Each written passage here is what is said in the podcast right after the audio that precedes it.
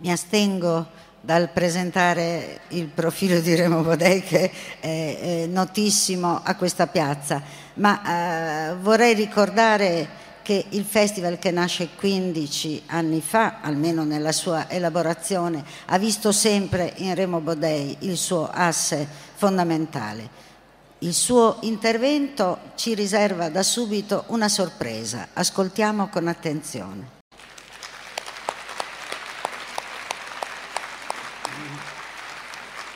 Buon pomeriggio. Molti di voi avranno riconosciuto questo brano dalla Fedora di Giordano e soprattutto il grande modenese che la cantava, Luciano Pavarotti. È un brano che, devo dire, mi commuove sempre, perché mostra il nucleo di quella che sarà la lezione di questa sera, perché c'è l'idea che non si può riamare chi ci ama, che c'è un'attrazione fatale, una forza ineluttabile. Ma in questo dramma è Loris, uno dei personaggi dell'opera, che canta. C'è anche Fedora, questa principessa russa. Il brano e il libretto sono tratti da un'opera di Victorien Sardou.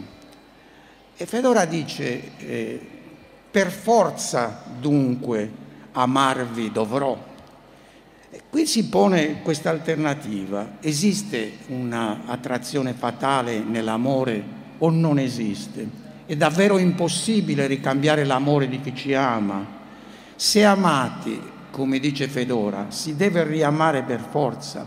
Esiste un amore contagioso e cieco, sia nell'amare che nell'essere riamati. Tutti questi interrogativi rinviano una domanda preliminare: perché quando si ha la fortuna di incontrare l'amore si dovrebbe rinunciare ad esso, ad una delle esperienze più rare e appaganti nell'esistenza di ciascuno? Esso rappresenta infatti un fattore di crescita in comune, un'energia di rinnovamento radicale, un nuovo inizio, quasi una rinascita, incipit vita nova. Si gode dell'esaltazione che produce, dell'inafferrabile, luminosa espansione della vita, del proprio io che sente di non bastare a se stesso e trova il proprio completamento nell'altro.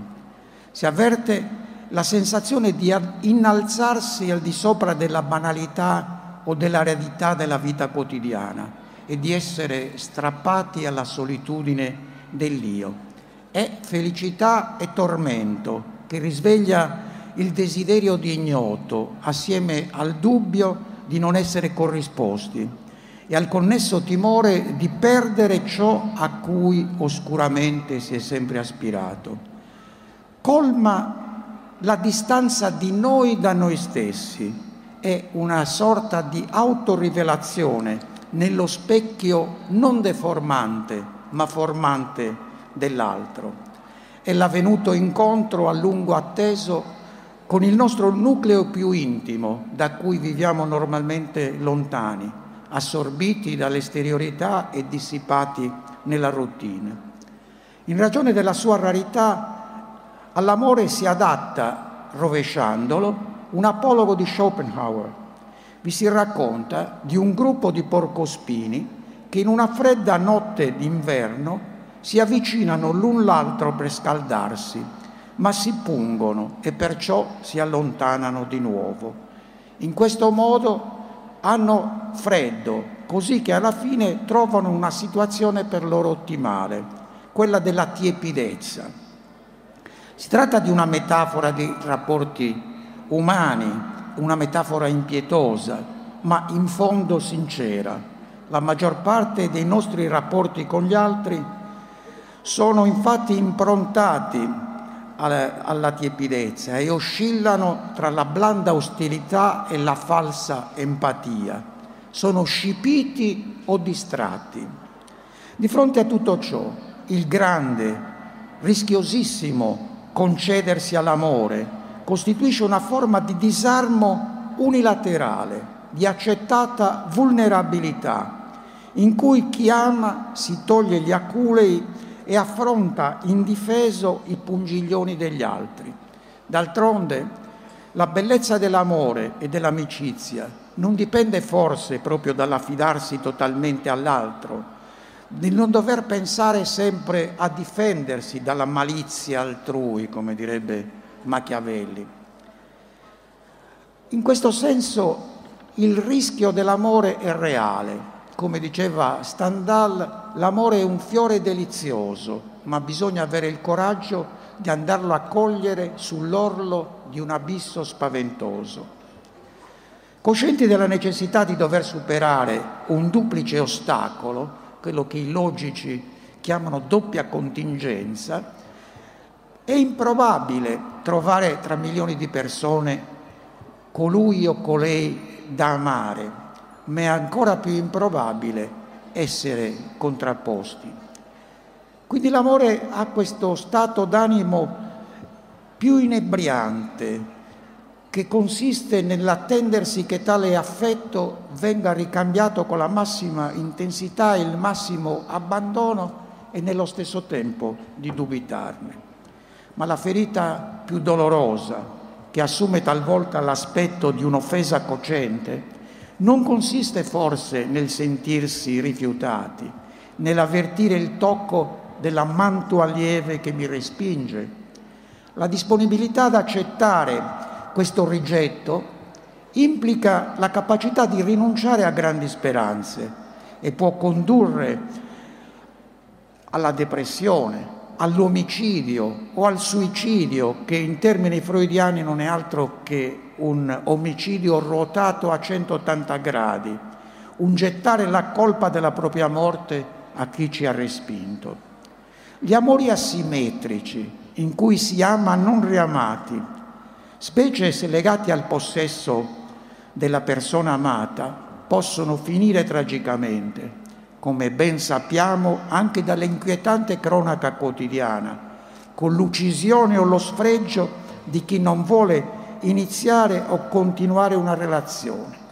Finisce con quello che ormai si chiama, brutta parola, ma insomma, femminicidio, o con l'acido muriatico sul volto della persona che si preferisce sfregiare piuttosto che perdere.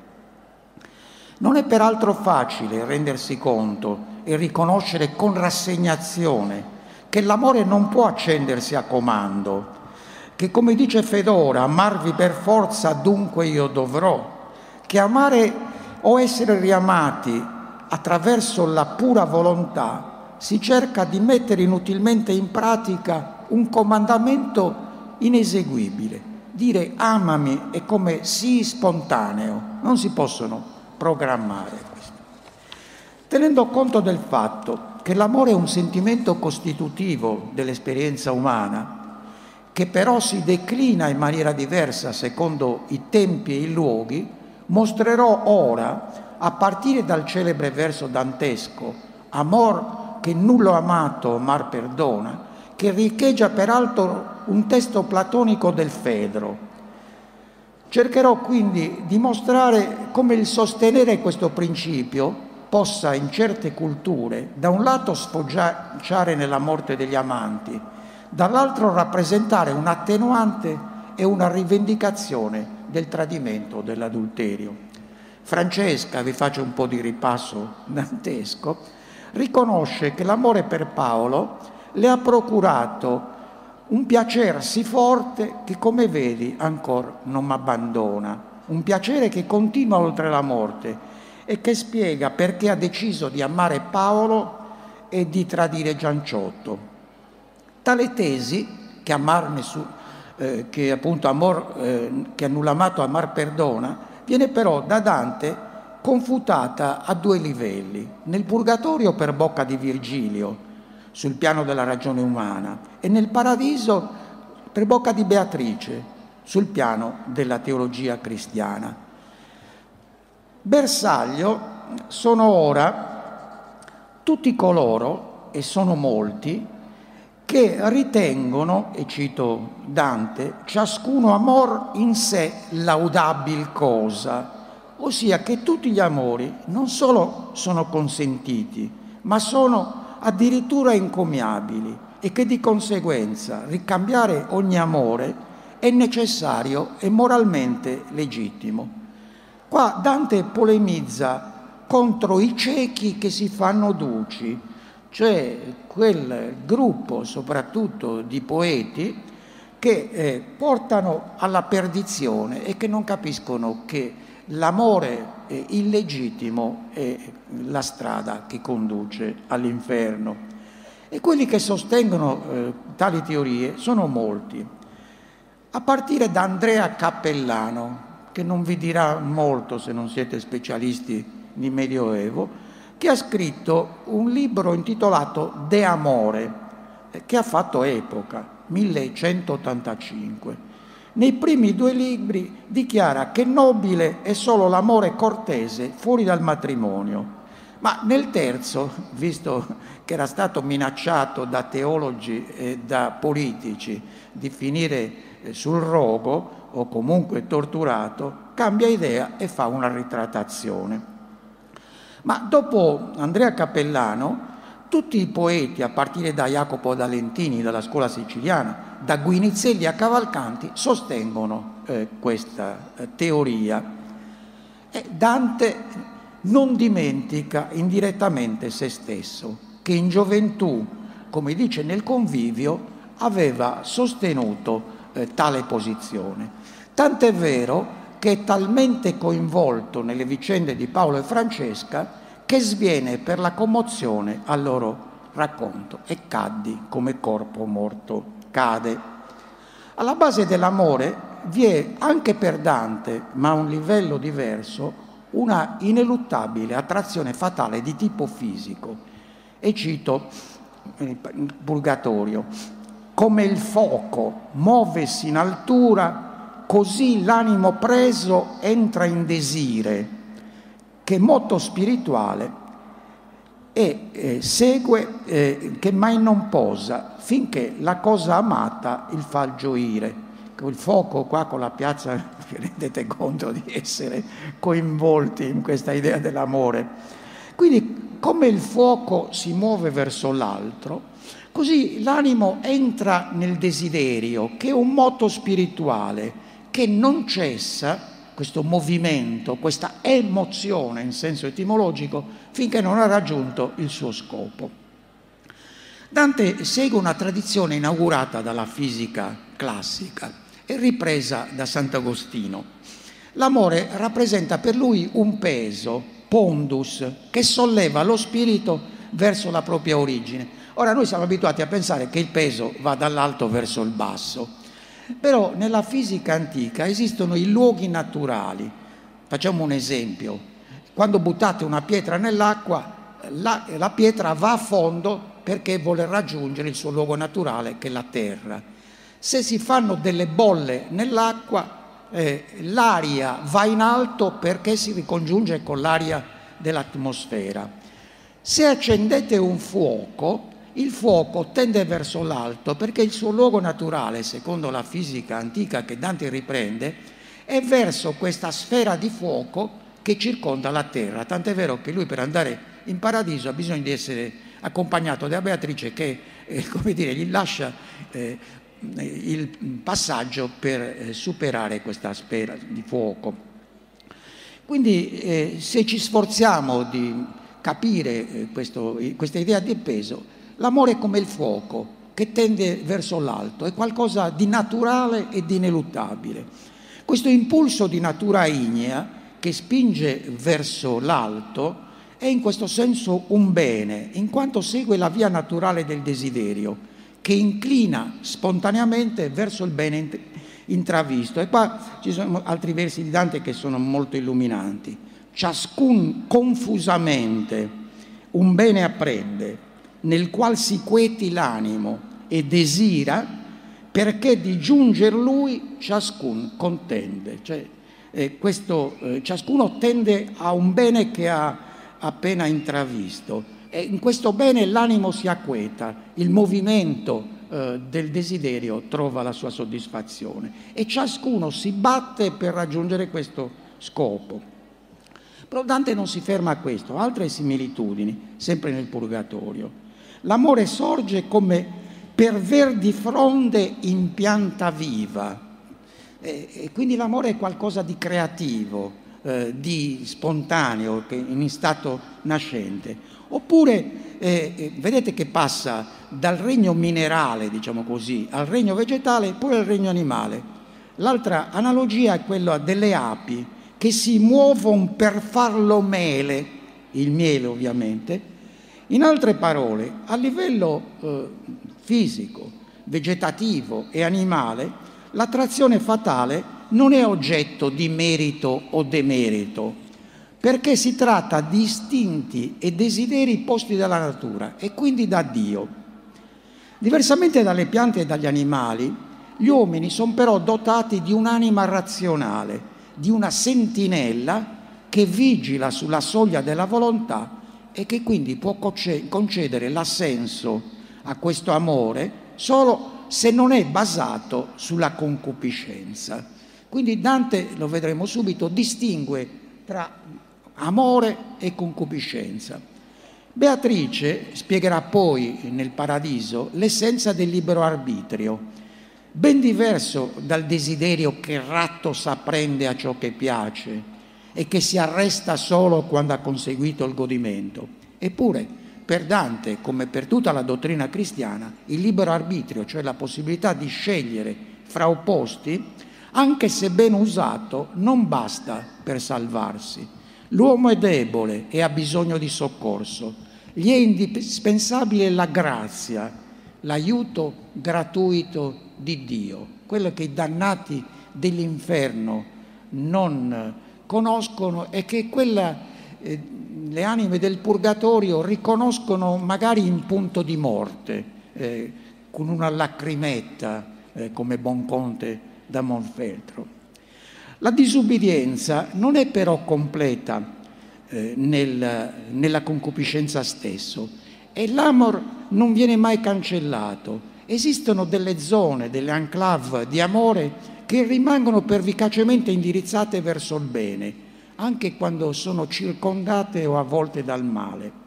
Il peggior brigante, ricorda Sant'Agostino, e Dante queste cose se le ricorda a sua volta nel Purgatorio, il peggior brigante che sotto tortura rifiuta di svelare i nomi dei complici non potrebbe agire così se non fosse anche in questo rischiarato dalla luce dell'amore. Allo stesso modo, anche la cupiditas contiene nel suo offuscamento dei sensi e della ragione un raggio di bene. Andando al di là di Agostino e di Dante, noi potremmo domandarci allora se si può degradare l'amore che non segue i canoni morali o religiosi vigenti a semplice cupiditas, dimenticando le altre qualità di coloro che si amano, le altre possibilità di iniziare una nuova vita.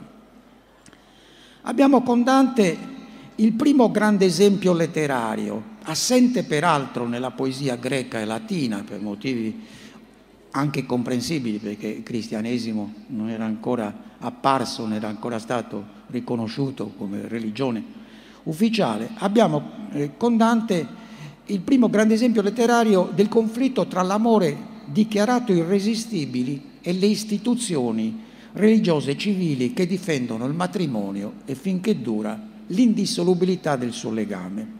Questo conflitto, che esiste fin dal comandamento biblico non desiderare la donna d'altri e che si estende nel diritto romano fino al codice Napoleone e oltre, viene attualmente temperato e corretto dalla facilità di accedere alla separazione e al divorzio e dalla abbondanza, su cui tornerò, delle scelte di relazioni diverse.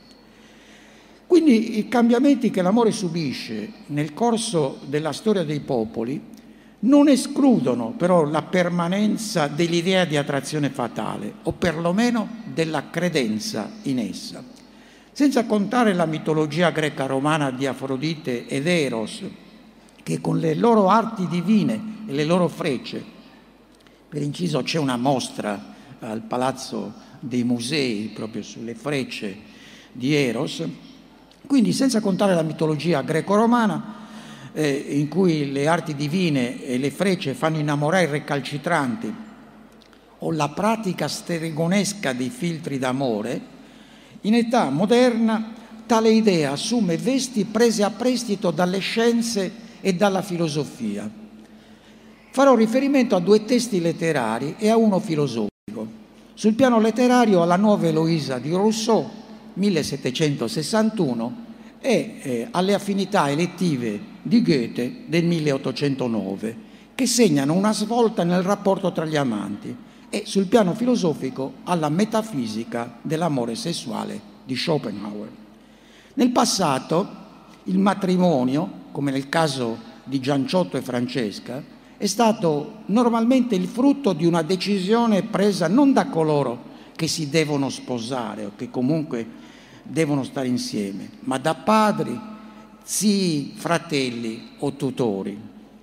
Rappresentava molto di più di ora uno strumento di convenienza economica, di alleanza politica e di mantenimento delle differenze di classe. In questo periodo si traduce invece sul piano dell'amore la teoria newtoniana dell'irresistibile attrazione dei corpi celesti fra loro, parafrasando Algarotti, che ha scritto un newtonianesimo per le dame. Qua l'attrazione fatale è esemplata sul modello newtoniano. Quindi un modello di attrazione fatale che è molto diversa da quello che c'è in Dante nell'ultimo canto di Paradiso, in cui è l'amor che muove il sole e le altre stelle. Ora sono le stelle che per analogia muovono l'amore. Gli amanti si attraggono reciprocamente in quanto individui e hanno perciò riconosciuto il diritto che i loro sentimenti non vengano decisi o calpestati da altri.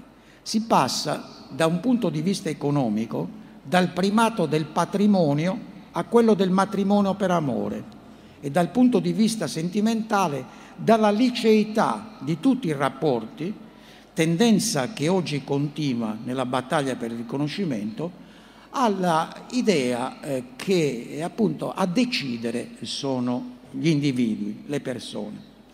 Questo rapporto necessario, questa attrazione fatale che appare come una forma di liberazione, ha tuttavia un prezzo in Rousseau e in Goethe.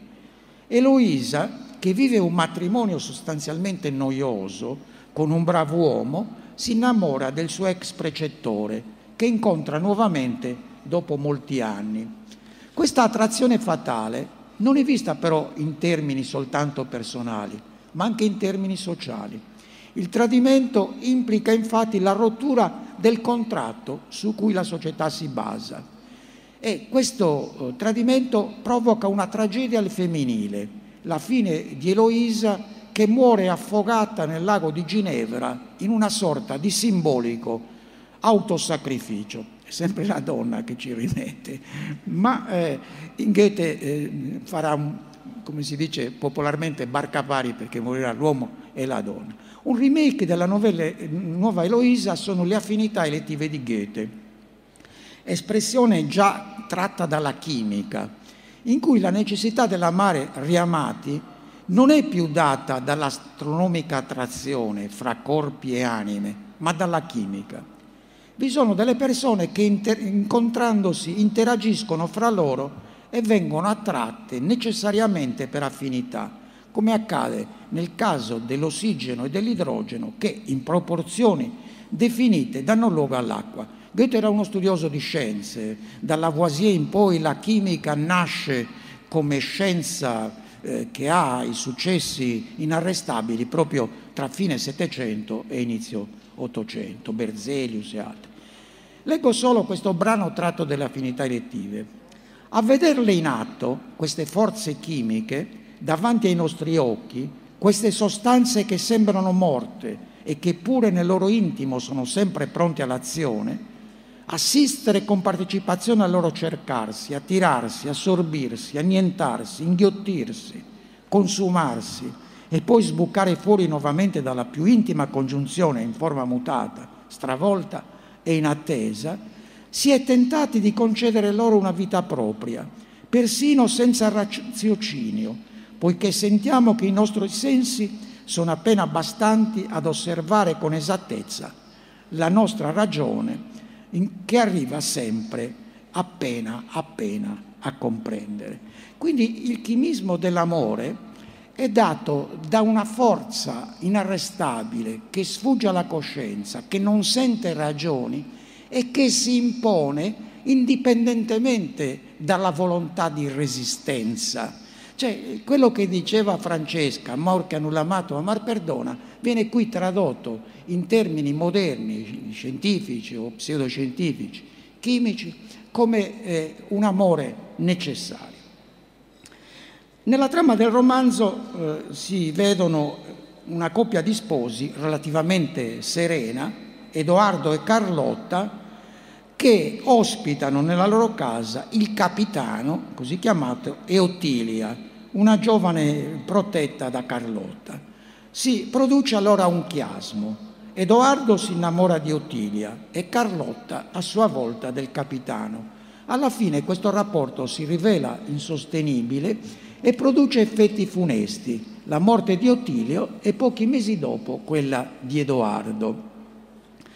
L'abbandonarsi alla vera o presunta necessità che lega indissolubilmente gli amanti sembra dunque condurre a un conflitto insolubile. Si è posti in questi romanzi dinanzi a una secca alternativa: o si rinuncia all'appagamento del reciproco desiderio o si distruggono quelle istituzioni su cui la civiltà stessa si fonda, dal dì che nozze, appunto tribunali ed aree, come diceva il Foscolo, fero le umane genti esser pietose di se stesse ed altrui.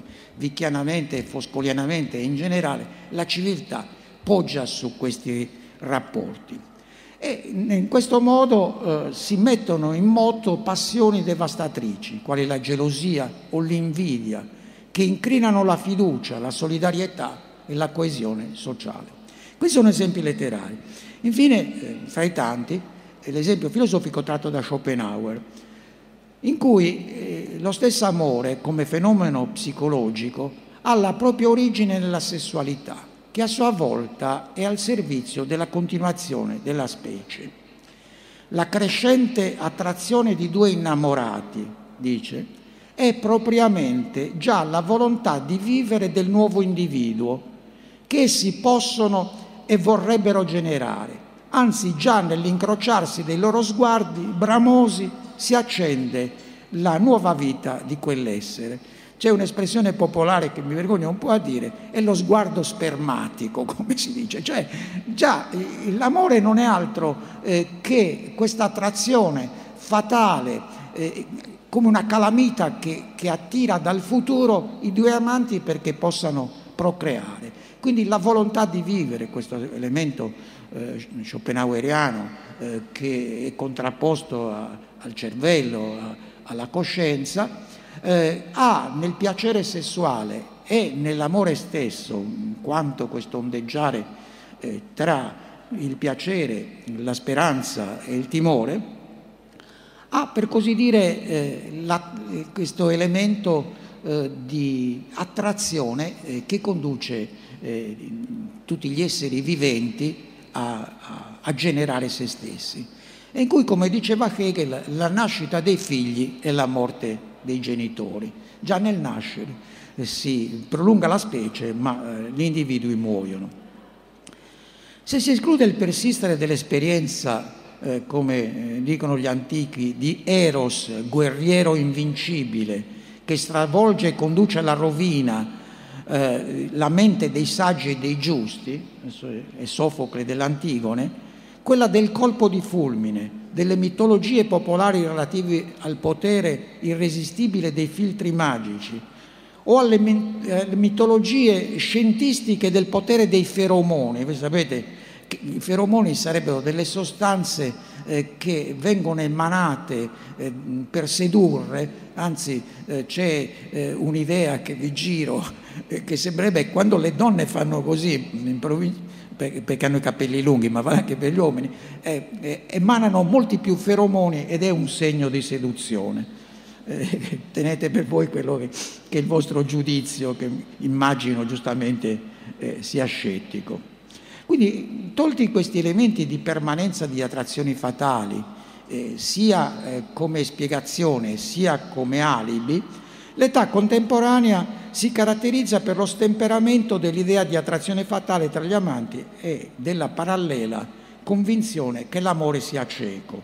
Una convinzione già sfatata da un testo attribuito a Pascal, che ritiene che nell'amore ragione e passione coesistano e che bisogna soltanto togliere all'amore la benda e consentire ai suoi occhi di gioire.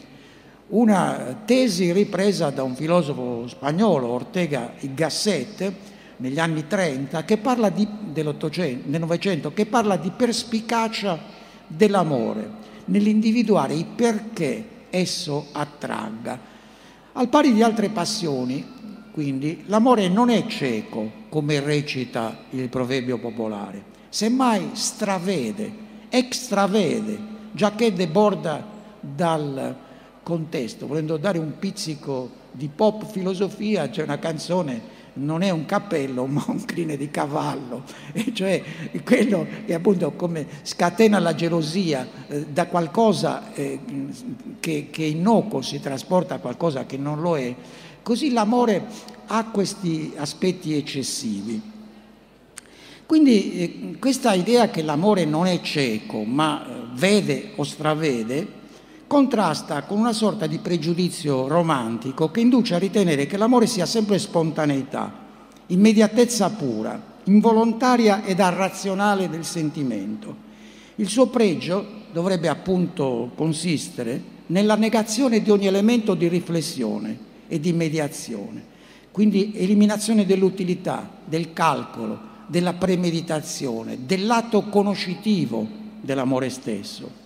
Nell'età moderna, come ho accennato prima e come è stato messo in rilievo da un'altra prospettiva anche recentemente, per esempio da Eva Illuz, che sarà qua al festival, aumenta la capacità di scelta oculata dell'altro da amare, si fa più consapevole il processo di ricerca e reperimento dell'oggetto d'amore, che si lega alla costruzione dell'identità moderna degli individui, che privi talvolta di un sufficiente riconoscimento lo cercano attraverso la forza di una passione che per definizione non è istituzionale.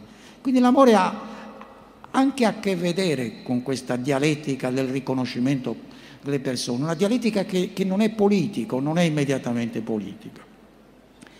In una fase come quella odierna di accelerata trasformazione della società, questa è una mia tesi, si è in parte perduta l'arte di amare. Si avverte una sorta di incompetenza affettiva, di fragilità, di fretta di consumarlo senza concedersi o impegnarsi. Si rafforzano inoltre le mai spente patologie dell'amore, quali la già ricordata trasformazione in possesso e, dopo la fine di ogni rapporto sentimentale o istituzionale, la perversa volontà di non prendere congedo dalla persona amata, di distruggerla piuttosto che perderla. Sempre più difficile appare mantenere il delicato equilibrio e la giusta tensione tra l'autonomia personale e il legame, tra il possesso e la donazione reciproca. Si sbaglia sia nell'annullarsi completamente nell'altro, ma anche nel rimanere distanti e incomunicabili. Quindi nell'amore uno cerca un altro se stesso, ma l'accento va posto simmetricamente su se stesso e l'altro. Cioè io non posso chiudermi in me stesso in maniera autoreferenziale nell'amore, diventare un atomo, ma non posso nemmeno fondermi completamente nell'altro. Come nell'arco voltaico c'è una giusta distanza in cui scocca la scintilla, nell'amore questa distanza varia col tempo. Diceva Pascal, da che distanza si guarda un quadro? Risposta, indovina. Ecco, l'amore ha anche questo elemento quindi di creatività, la possibilità di indovinare altre forme di relazione, soprattutto in un periodo in cui l'arte di amare, secondo i vecchi schemi, diciamo gli stessi rituali amorosi o seduttivi, si sono modificati. L'amore è inventivo, si può sfuggire, come dire, sia all'attrazione fatale, sia all'idea di un amore fai da te improvvisato attraverso l'acquisto di nuove competenze. E forse in parte noi abbiamo l'idea che guardare a fondo che cosa sia l'amore anche attraverso questo festival, siccome è una cosa che interessa a tutti, non è che ci fa cambiare idea, ma ci fa vedere probabilmente più chiaramente qual è la posta in gioco.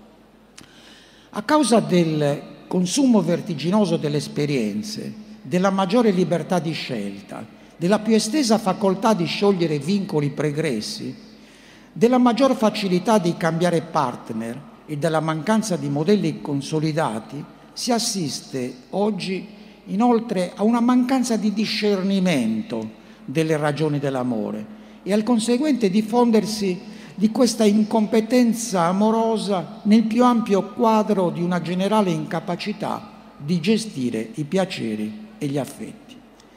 Una volta che la sentinella della volontà, sulla base di un tacito o esplicito calcolo delle convenienze di piaceri e affetti, abbia concesso l'assenso al desiderio di ricambiare un amore agognato, rimane inestirpabile la sensazione di essersi imbattuti in un rapporto talmente prezioso da legare gli amanti in un comune destino e da suggerire la domanda che Francesco e Paolo si saranno fatti: perché dovrei rinunciare a un piacersi forte che, come vedi, ancora non mi abbandona? Le risposte sono molte, ma una è che l'idea di una moltiplicazione e di un annacquamento dell'amore, una sua inflazione, rischia di distruggere la serietà di questo rapporto e quindi la sua stessa identità. Il piacersi forte è troppo forte per non essere seguito, ma se diventa un elemento di ricaduta ogni volta che si ha un piacersi forte, l'amore alla fine non esiste più e diventa qualcos'altro. E vi ringrazio.